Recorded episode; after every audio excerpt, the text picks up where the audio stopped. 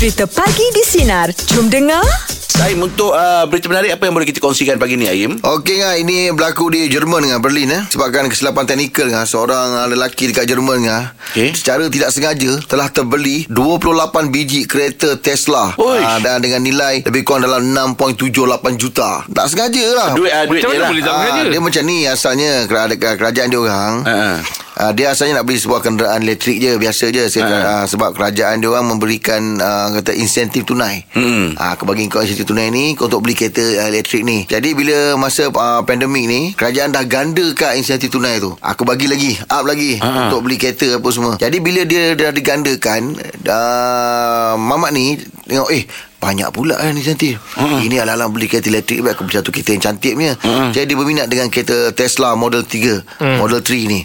So dia pun uh, cancelkan yang tu, dia buat order. Ha. Bila dia buat order dalam laman web, dia, dia laman web tu tak macam mana teknik apa masalah teknikal dia terpecah kepada uh, banyak kali ordering tau. Dia dia, dia Oh, masuk dia tak repeat lepas lah. dia order, tak lepas dia order order. Sekali rupanya dia bukan tak lepas, uh, dia uh, dia proses dia punya order tu. Ha. Sekali 28 kali yang dia, dia tekan tu semuanya lepas rupanya. Alamak. Bila lepas dia pula jenis nak beli kereta ni kena ada deposit. deposit. Ah, yelah. Ah, sekali dia masukkan untuk satu deposit tu lebih kurang dalam berapa ribu berapa, berapa puluh ribu dah. Lulus 28 biji kereta ada. Jadi alamak je nak beritahu macam mana dah, uh, oh, kereta dah order apa semua. Ha-ha. Jadi minta minta jasa baik uh, syarikat tu minta tolong kerajaan apa cakap. Saya tak, uh, sebab kalau tidak dia punya dia kalau tak ambil dia punya deposit yang 13 Burn. ribu tu burn. Ya. Kau kena ambil 30 28 biji ni. Uish. Nak buat apa dia bukan Yelah. kereta. Yelah. Ah, lepas tu mana nak dibayarkan suran dia? Ha, ha, betul? Ah, lepas tu bila bila dia ceritakan tentang masalah dia apa semua akhirnya dia dapat settlekan dapat settlekan ah, pulangkan balik ah, deposit dia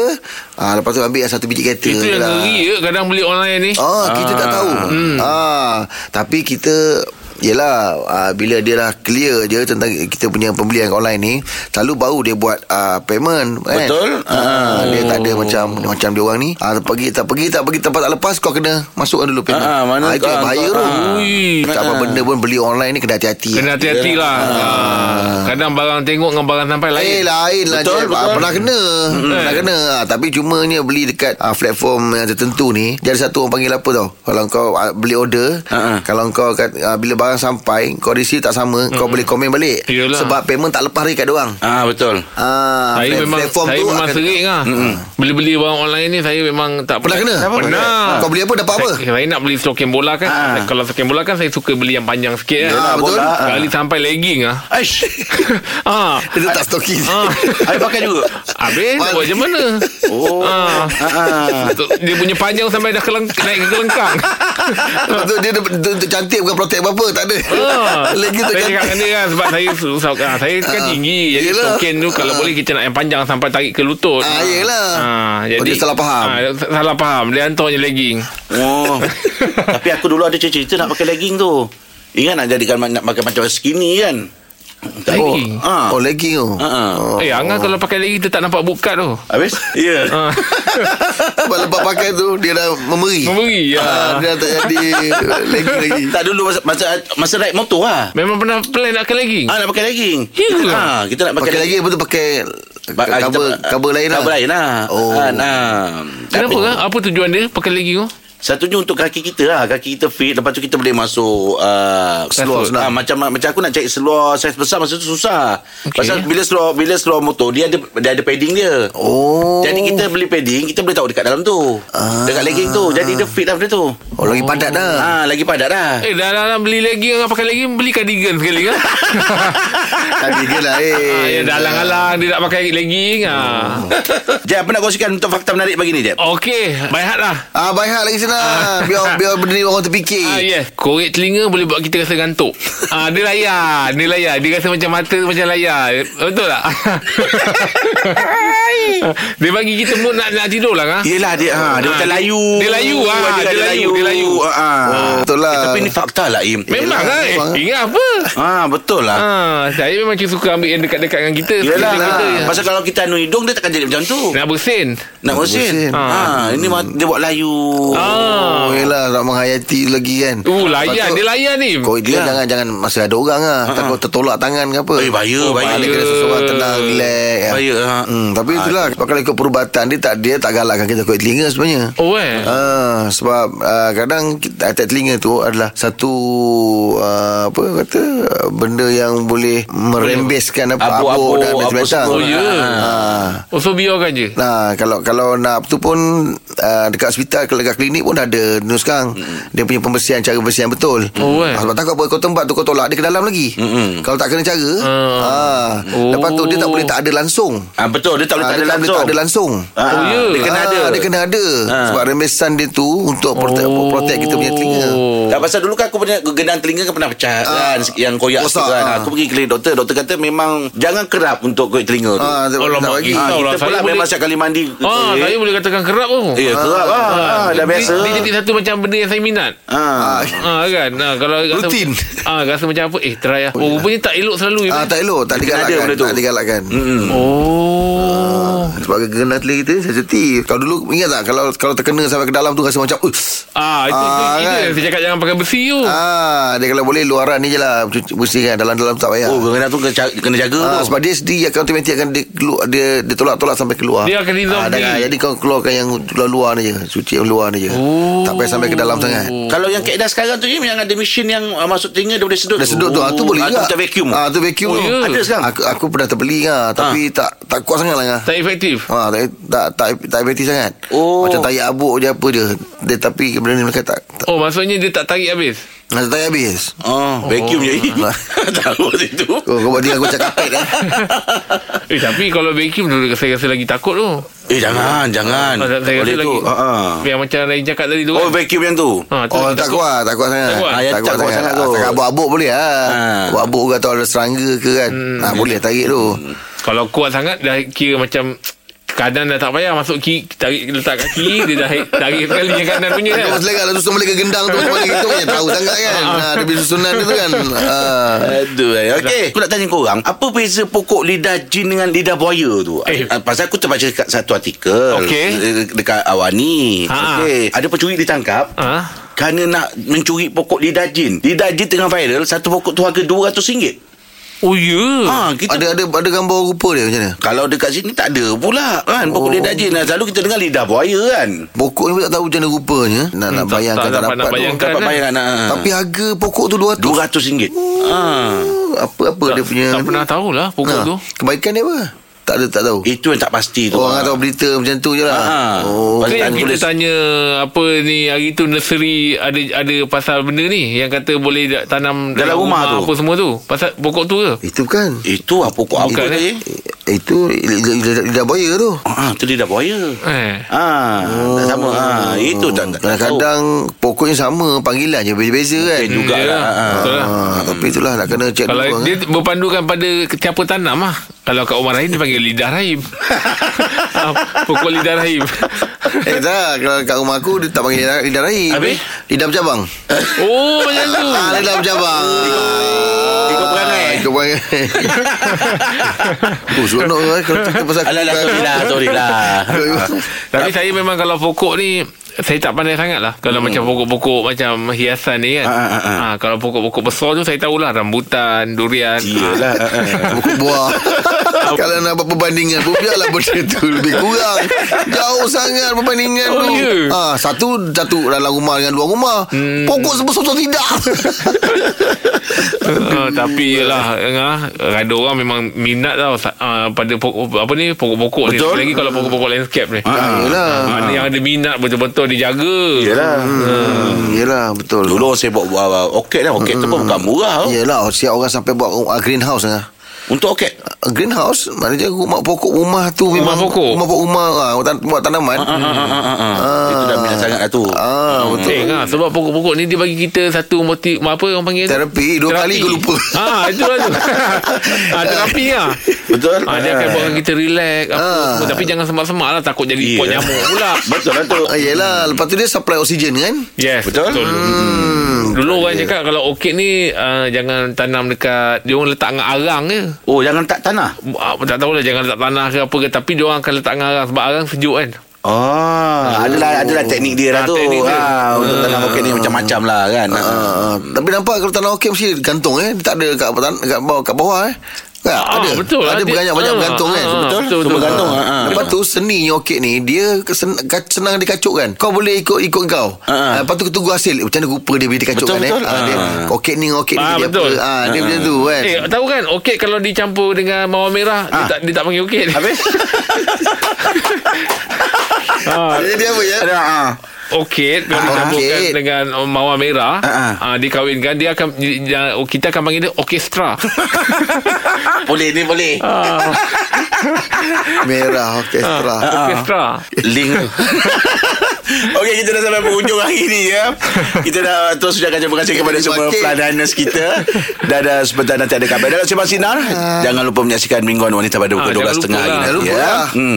Kalau ada salah silap kasar bahasa daripada kami, kami mohon ampun lah. dan minta Yang maaf. Ingatkan patut dah memang dah tahu. Biar kau bebel Selamat pagi yang baru Bersama dengan kami Pagi di Sinar. Imam ah, Pagi ni bolehlah kongsikan sikit Mam. Ah, Itu hari ah, Bulan puasa Jual kurta. Ah. oh, Nampaknya Banyak orang tempat kurta. Oh, seronok lah saya Sekarang Imam ni namp- Niaga. nampak Imam jual udang pula. Udang harimau. Ah, Udang pasar harimau. Dah mula ke pasar ha, Dengar nanti pasar borong pun Sampai baju uniform Imam punya. Imam ni bagus lah Tapi bagus lah Ini ah, orang rajin ni. Ah, bagus. rajin, Nak ah. berkembangkan bisnes Bagus lah mam. Masih, masih, lagi eh? Ah, Udang. ah, Alhamdulillah udang si lemak Macam tu lah Meniaga-meniaga Kita cari rezeki halal Betul, betul, betul, kan? betul. Kita pun ada staff kita Kita nak Amam. staff kan? Daripada Ah, kita Kita nak tolong orang lain Tapi tengok-tengok staff kita pun Terdesak juga Ah, kan? yelah. Kerja kan Betul. Ah, Orang pun kesian kat dia orang Jadi dia orang pun faham Dia orang pun kata Kita buat apa saja Ustaz Ah, Kita betul. Bukan apa benda salah Betul, betul lah. Musim-musim durian Tak ada jual durian Ah, tak sempat Makan sempat Oh, makan sempat. eh, kalau, Eh. kalau dapat supplier bagus Jual juga Eh, jom kita buat mam Dan dah habis dah musim Kau nak tanya Oh dah habis musim eh Dah habis dah Dah lambat betul lah tak Kami banyak. tengok Imam punya udang tu besar-besar Mam eh Itu sekilo berapa tu Mam? Ha, sekilo tak jual jual tu. Ah. Sekilo RM42. Eh, murah lah lah. Fresh Ah, mana yang ambil dah. Eh baik lah mam Kolam sendiri mam Ha, kita cek kita sem- semalam pagi kita jual. Oh, eh, fresh lah. Betul. Saya pun kalau orang beli saya tak masukkan dalam fridge. Wah yelah betul lah tu Biar fresh kan Manis dia, Mam, eh? Hmm. Okey, tanyalah. Tanya tu tu tu testimoni tu. Oh, testimoni. Saya apa Imam beli Semua saya saya jual Semua saya beli Lagi lah lah. Pakai kemudian Bagus Ah, lah. Yang Im. penting beli dulu Ah, ah. Ah, Yelah. dia support Itu pun tak lepas eh Jadi duta Saya dah tapau pun Niat tak tu lepas ada eh. juga yelah. Ah. Ya, Tak payah tanya kot Macam terguris hati dengan Badan dah kurus. Borak Jalapan kita masih lagi bersama dengan Imam Muda Ashraf dalam Kawan Tanya Ustaz Jawab. Balik kampung hadiahkan telekuk SK kepada yang tersayang peluang menangi Toyota Yaris tertaluk terma. Kunjungi butik SK atau layari sitikadijah.com. Siti Khadijah lambang cinta abadi. Okey di talian kita ada abang uh, Rosli. Silakan bang. Ah, saya nak tanya lah Ha, ha. pasal bab wakaf ataupun sedekah ni lah. Kalau macam saya ada sedekahkan atau wakafkan Quran tu dekat surau atau masjid, ah, boleh ke saya pun tumpang gunakan. Ah, satu lagi lah macam saya tim- tunggal ni dia buat anu dia buat kenduri. Hmm. Dia masih ada lagi anak-anak pada tanggungan dia anak yatim lah. Hmm. Ah, kalau dia buat kenduri tu, jemaah makan apa kenduri yang dia buat tu, adakah adakah jemaah atau orang tu makan harta anak yatim? Oh Okey, Okey okey okey faham Oh, Dengar jawapan daripada ustaz je bang ya Terima kasih Terima kasih, Rosli. Assalamualaikum. Waalaikumsalam. Betul gitu Okey baik yang pertama tentang wakaf. Ah. Wakaf ni adalah mengalihkan dia punya pemilikan. Hmm. Alih pemilik dia. Pemilik itu mengalihkan dia harta benda tersebut kepada Kegunaan ramai. hak ramai. Hmm. Dia ada wakaf am, ada wakaf khas. khas. Kalau wakaf am ni general lah. Saya wakafkan siapa-siapa nak pakai pun boleh. Ada yang wakaf khas saya bagi hanya kepada orang-orang ini tertentu, pelajar ini tertentu. Okey, sekarang ni bila bagi Quran, tak kiralah wakaf bersifat kekal akar yang mana tak boleh berubah tanah, rumah, bangunan ataupun wakaf bersifat Quran, buku. Hari ni macam-macam, aircon, sejadah dan sebagainya. Boleh tak tuan yang wakaf itu menggunakan? Baik, kalau dia gunakan tidak menjadi kesalahan. Yang dia tak bolehnya dia guna dia bawa balik terus. Ah. Ha, sebab dia guna bukan dia bawa balik. Yelah, dia yelah. guna masih lagi orang lain pun Ah, boleh betul, pakai betul, juga. betul. Hmm. Faham, faham. Bukan menjadi pemilikan kekal yang dia punya. Dia kata aku wakaf jadi aku boleh pakai orang semua tak boleh pakai. Ah, Tak boleh macam tu. Ah, betul. Ha, jadi bila dia wakaf dia kena bersedia untuk berkongsi dengan semua kaum muslimin. Kalau dia kata Dibolehkan lah, ya? umum. Dibolehkan. Ha, tentang ibu tunggal tadi tu, okey baik memang ada pendapat pendapat ulama yang mengatakan bila seorang uh, ayah tu meninggal mm. ada anak kecil anak belum balik lagi lepas tu kita buat kenduri pula pakai duit anak sebagian ulama tak benarkan mm. guna duit anak sebab itu harta anak yatim ataupun guna duit ayah ayah tu mungkin ada harta untuk bagi kepada anak mm. okay, tapi dalam kes ni dia ada ibu tunggal kalau dia gunakan duit itu duit dia sendiri mm. untuk buat sedekah untuk orang masjid mm. tidak menjadi kesalahan mm. kalau isterinya rasa nak guna duit dia sendiri Ah, Faham ya, tak? duit. Bukan dia ambil duit anak Duit tak tak. Hmm, yelah, Ataupun ada orang yang bagi duit Dekat dekat dia Waktu hari kematian. Ha, Ni buat untuk kenduri Boleh. Yang tak bolehnya Ambil harta yang sepatutnya Jadi harta faraid Untuk anak tersebut. Tapi kita pergi guna Harta anak tersebut Sebab anak kan Dia tak reti nak uruskan. Tiba-tiba kita ambil Buat kenduri Yang tu yang dikatakan mar- Makan harta anak yatim, yatim. Ha, Itu harta dia. Wala taqrabu malal yatim Illa billati hiya ahsan ha? Jangan kamu makan harta anak yatim Ni dosa besar. Ha, Tapi kalaulah sekadar Ibunya yang gunakan duit Orang bagi Dia guna duit sendiri Tidak menjadi kesalahan Oh, Boleh okay, baik, Mam. Terima kasih banyak, Mam. Untuk borak jam 8 kita masih lagi bersama dengan Imam Muda Ashraf dalam Kawan Tanya Ustaz Jawab. Silakan Aizat. Assalamualaikum Ustaz. Waalaikumsalam Warahmatullahi Ustaz, saya ada satu persoalan berkaitan dengan mazhab Imam Syafi'i lah. Hmm. Uh, rata-rata penduduk Malaysia kata kita adalah pengikut mazhab Imam Syafi'i tapi hmm. dalam mazhab Imam Syafi'i ada mengatakan yang kita tak kita perlu ada akad untuk pembelian setiap pembelian. Hmm. Jadi macam mana hukumnya kalau kita beli rumah, beli kereta, beli nak nak vending machine lah paling simple. Hmm. Apa hukumnya tu Ustaz? Oh, okey, baik. Okey, kita dengar jawapan daripada Imam Muda yang Okey, baik. Sebenarnya rukun dalam jual beli ni salah satunya ijab dan qabul. Hmm. Iaitu orang bagi, orang tu terima dan benda itu rela. Ha? Hmm. Rela. Ha? Ya alladhina amanu la ta'kulu amwalakum bainakum bil batil illa an takuna tijaratan an taradin minkum.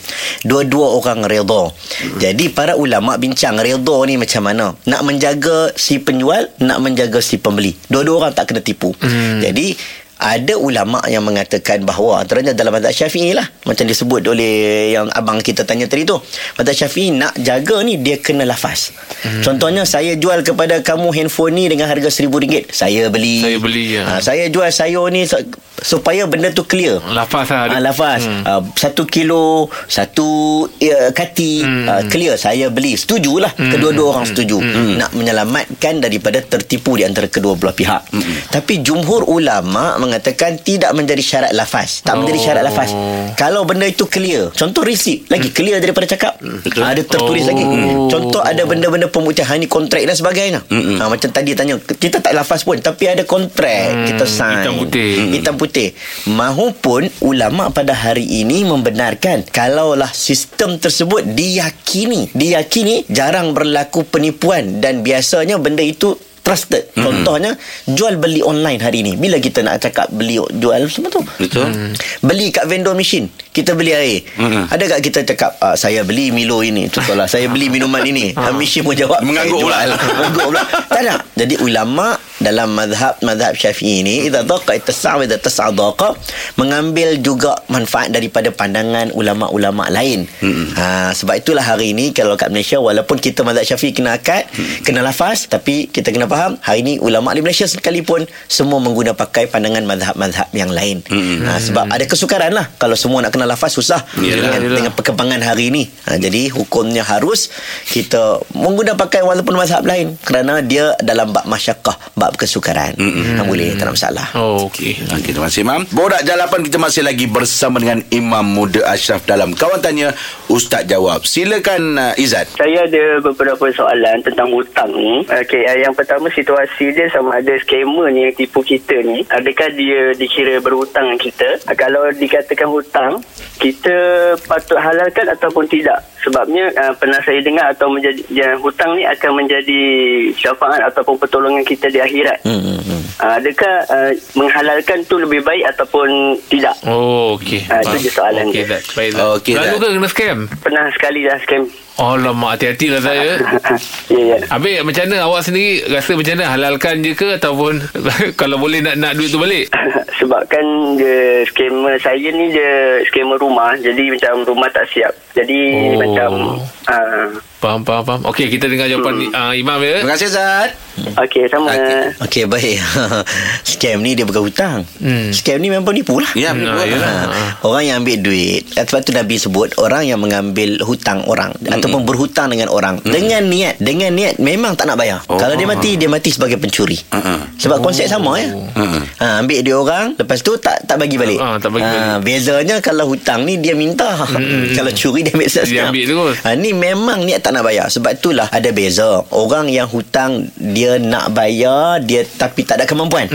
Dengan orang yang penipu. Saya sarankan ha, jangan warak pada benda yang tak betul. Oh. Okey, jangan warak pada penipu. Mm-mm. Kerana dia bila menipu kita, dia akan menipu orang lain lagi. Takut berleluasa pula. Semua bakat lebih kurang halal lah Lebih kurang halal lah. Yelah. Okey kalau kita bincang Isu orang yang hutang kita Contohnya Jeb hutang dengan saya. Hutang 8 juta. Oh, kan, itu Banyak banyak sangat Jeb tu. Contoh lah Contoh Oh, kan. lah, Min. kan Harap-harap bayar lah kan Kurang sikit lah, bang. Kurang sikit. Kurang sikit Ah. Kan hutang saya Tapi Jeb memang tak mampu bayar Jadi saya pun duk fikir-fikir Kesian dekat dia Bayar ansuran dia pun bayar sikit-sikit Tapi sampai memang betul tak boleh Dia bayar tak mampu dah. Jadi kalau saya nak halalkan Afdal Afdal Oh. niat sedekah Ya. sebab kita tahu dia susah. Mm-mm. Ha, tapi kalau dia memang tipu kita, Mm. saya sarankan ulama pun sarankan Mm-mm. jangan bagi can Mm-mm. jangan bagi peluang kerana orang itu ada unsur-unsur dia akan menipu orang lain lagi Betul. dia buat penganaian pada orang kita tak nak ajar orang, orang tu dia seronok lah lepas tu semua orang pakat uh, le- lebih baik Halalkan, halalkan, halalkan. lebih baik halalkan Oh. Nah, nah, nah, nah. dia ada hak untuk menuntut tapi kalau dia rasa dia nak halalkan malas lah fikir Ha. Serabut dah Allah sendiri yang mampu membalas Allahu akbar. Ha, sebab dunia dan akhirat tak dapat dibandingkan. Hmm, betul. Ha, dah 2 juta, 8 juta, 10 juta tak ban- dapat dibandingkan dengan pahala akhirat. Allahu akbar. Ha, pulang pada dia lah. Hmm. Ha. Kira kalau betul-betul saya dah tak mampu bang, saya kerja dengan imam, tolak gaji bulan-bulan. Ha, boleh ada tukang jahit boleh. Ah. Rasa dia, udang, kopi udang. rasa tukang potong imam. Kopi udang boleh, kopi udang boleh. kopi udang boleh lah kopi udang.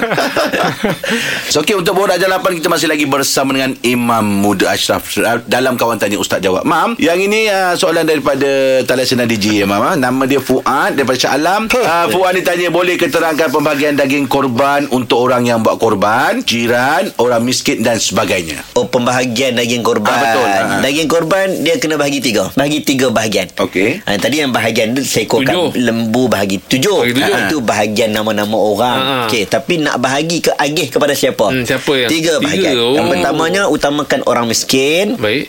Yang keduanya fakulu minha. Orang yang buat korban tu ambil sikit. Ambil dia sikit. makan. Sunat ambil sikit. Oh. Ha, kalau nak ambil satu bahagian satu per tiga tu pun boleh. Boleh Tapi- makan lama maksudnya. boleh Oh. Boleh Yang tak bolehnya Kalau dia buat korban nazar Korban nazar dia bernazar Dia kata nak buat korban Dia tak boleh ambil Mm-mm. Tapi kalau dia nak buat korban sunat Macam kita dah buat biasa ni haji punya ni? Ya dia boleh ambil Oh. Ambil sikit Kemudian satu lagi Dia boleh bahagi kepada siapa Jiran-jiran Tak kira miskin ataupun kaya Tak ada masalah Ha, Afdal utamakan Orang Orang miskin Mam, Jadi ad- tiga bahagian Ada, ada tak daging-daging korban yang kita selaku yang keluarkan apa ni korban Nah, tu korban. yang kita tak boleh makan. Ha, itulah korban wajib lah Korban nazar tu lah Eh, satu je lah. ha, Korban nazar Korban wajib Tak boleh ambil Langsung tak boleh bang eh? Ha, tak boleh. Yang Yalah. buat korban tu orang lain saja. Betul. Ha, tapi kalau korban sunat dia boleh ambil. Dan Sebab- sunat dia ambil pula makan sikit. Ah, sebab saya ada dengar satu ni mam daripada saya kecil tu eh jangan kesian kesian tak boleh makan macam tu kalau kita pergi tengok orang sembelih orang lembu kan lembu, ah, betul. Ah, dulu kecil-kecil dengar, kita betul. dengar kan. Ah. eh jangan kesian nanti kesian tak boleh makan ah, tu nak tanya imam tak, tu tak, tak, tak, ada kan apa, tak ada masalah apa. Oh. Boleh je. Boleh, Mam, eh? Ha, boleh je. Abang pernah dengar kan Ah, sekian kalau- lah. Yalah kita tengok lembu baru kita kesian juga. Dan sembelih tu pun kesian juga. Lagi kita semua pakai kesian semua tak boleh makan kan. Ha, tak ada lah satu ketetapan hukum kesian tak boleh makan. Tak ada. Itulah nak tanya imam tu yang saya tanya soalan tu tu sebab saya daripada kecil lah benda tu kan Yelah. eh jangan kesian kesian jangan kesian nanti tak boleh makan. Kalau sembelih ayam pun kadang tu kita tengok kan. Ha. Jangan tengok. Bagus ayam. lah Jeb ni eh. Penuh kasih sayang. Dia ah, penuh. Ha, ha, ha. Okey mam Kita dah sampai penghujung dah Tapi sebelum tu nak tanya Imam lah Ah. Nampak Imam selalu bawa nasi lemak Oh, oh sedap kan? Itu macam mana mam Memang Sedap Orang buat sekarang orang buat sedekah. Saya pun ser- seronok lah sebab orang sekarang dia kata ustaz, nah 100 bungkus tak buat ustaz bagi belanja semua orang. Ah, ah, ah, ada orang without fail setiap kali Jumaat. Ada orang Bangladesh. Oh, Orang Bangladesh saya tahu gaji tak terang mana sangat. Tapi dia pun bagi juga. Oh, Kalau bagilah sedekah Sedekah sedekah. Sebab dia kata PKP duit tak ada. Dia kata sedekah InsyaAllah boleh dapat duit. Dia fikir kat situ pula. Jadi konsep sekarang Orang belanja orang Makan nasi lemak. Jadi saya pun orang bagi kat kita duit kita agih ada hari untuk orang miskin ada hari dia kata belanjalah siapa-siapa sekalipun Ah, ah. saya bagi Oh. Ah, saya bagi setiap hari dia belanja Ah, boleh Tapi kalau Baik, kalau orang tu nak berurusan macam mana? ha? ah, boleh lah kontak saya terus Oh. ada okey, kita okey. punya Facebook kita punya Ada Instagram, Instagram, ada Imam ah, ada. ada Imam call angkat. Uh, tengok tengoklah call tu. Tengok siapa yang call. Tak bukan tengok. Terima juga Ah, saya- pun soalan soalan jawab banyak. Yelah. Banyak soalan soal jawab. Saya sarankan dia Sekejap, kalau dia call saya jangan angkat. Jadi kalau dia mesej saya payah balas. Saya akan balas pakai voice note. Saya Voice kesian. note je. Yelah, betul, betul. Oh. Ramai orang tanya soalan hukum. Kita bukan tak nak jawab. Kita kesian orang ada masalah tapi kita tak boleh nak selesai. Terlalu banyak. Yelah, Jadi yang mana mampu kita cuba selesaikan. Yelah, cuba. Hajat orang kan. Yalah, betul-betul. Hmm, semoga Allah pemudahkan mam Amin. Semua. Ah, Doa-doa. Imam buat Mam, kalau insyaAllah. orang nak order udang rimau tu macam mana nak contact siapa? Ah sama juga. Sama juga. Ah, buka Ah. Instagram kita kita ada Ash Ashraf Grocer. Udah main Buka. Oh, dia tak apa lagi Dia nak market ni Market ni tak apa lagi Yalah. Dia market ni ni Ah, buka kecil-kecil je Online je Oh, okey, masih humble man Ya, kita macam tu lah sikit-sikit IKS industri kecil sangat Okey, Mam. Terima kasih banyak, Mam. Di atas uh, perkongsian untuk pagi ni, Mam. Eh. InsyaAllah. Dan kita ucapkan terima kasih kepada anda semua yang sudi berkongsi bertanyakan dengan Imam Muda Asyak. Okey, sekarang ni kita dalam segmen Sinar Hello. Jom kita tengok siapa yang kena usik pagi ni. Hello. Assalamualaikum Salam. uh, Nora Nak cakap siapa? uh, Nora Sorry, wrong number. uh, Nora you ni tak ada Ya, saya. uh, pas, uh, Pasal ayam, pe- ayam, ayam penyek Ni siapa ni? Ayam Ajib Ajib mana? uh, Haji Sedang Jangan main-main boleh tak? Dah Sekarang, sekarang ni nak cakap apa ni? Uh, nak cakap pun dah jadi takut Jadi uh, kita beritahu je lah Ni Saya Rahim Angah dan Jeb daripada Sina Dia takut aku lah. Assalamualaikum. Hello, Selamat Nora. pagi, Nora. Awak sekarang dalam uh, segmen Sinar Hello. Ada penyertaan daripada... Daripada Mat Rafi Sempena ulang tahun perkahwinan yang ke-10 Oh, tahniah, Nora. Selamat ulang tahun perkahwinan. Ah, ulang tahu, tahun. risau Ah, jangan datang. ah, Nora tadi. Tak takut lah ha. Saya tak boleh Nora Kalau saya tak takut Saya balik ni kan ha. Saya pun tak boleh Aduh. Ui, Garang eh Ni sebenarnya Jual jual ayam pe- jual ayam penyek ke jual parang Garang no tak, serius, serius. Daripada mana ni call? Radio Daripada radio, radio Sina. Daripada Radio Sina? Ah. Dia Rahim dengan Angah ni. Oh, saya dah takut tadi tu. Saya cakap ini memang kena lempang kita ni. Macam tak percaya. Betul. Ah, ya. Ah. Ha, sebab suami yang hantar penyertaan tu. ha, Mak Rafi siapa Suami kan Ah, Muhammad Rafi tu suami. Ah, dia sajalah nak buat nak usik-usik sempena Ya. ulang tahun ni perkahwinan. Yang ke-10 je Yang ke-10 tahniah lah Nora. Ada ucapan apa tak ah, daripada suaminya Jack uh, Aim? Tak ada tak, Aku tak berani lah Sebab Ah, kalau- laki, laki dia tak, tak bagi Tak aku nak cakap tak. Ayolah Kalau tak ada kita minta Apa Dia buat ucapan pada suami Ah, dia Okey Ah. ah, Silakan Okey. Buat suami Muhammad Rafi bin Muhammad Ismail, terima kasih di atas segala-galanya se- se- sebelum ini. Mm-hmm. Sanggup berkorban apa saja demi anak dan juga isteri dan keluarga. Mm. Uh, sebab saya dengan dia pun duduk sepit. Dia dekat Selangor, saya dekat Johor. Oh Ah.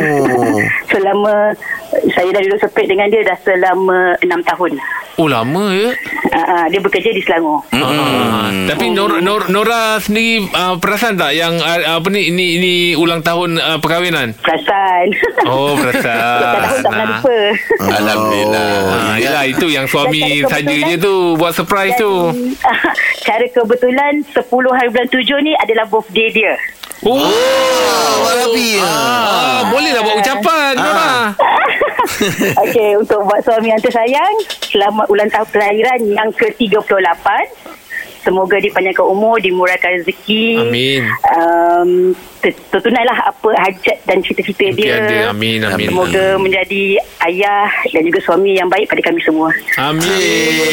Alamak, sebab pula saya Oh, yelah, siapa orang. sangka punya garang tadi tu Tiba lembut macam ni Hmm.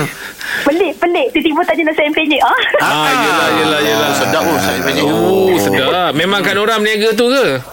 Ah, memang saya berniaga penjaja makanan tepi jalan. Oh, oh sedap tu. Aduh. ay- Ayam penyet favourite saya tu. Lagi pula ada tempe dengan tahu. Alamak. Alamak, dia sedap Sama tu. ke tu? Ah. Okey lah, Kak lah. Terima kasih ya. Okey, sama-sama. Terima kasih Kak. Okey. Assalamualaikum. Assalamualaikum warahmatullahi ha, ha. Hmm, inilah risiko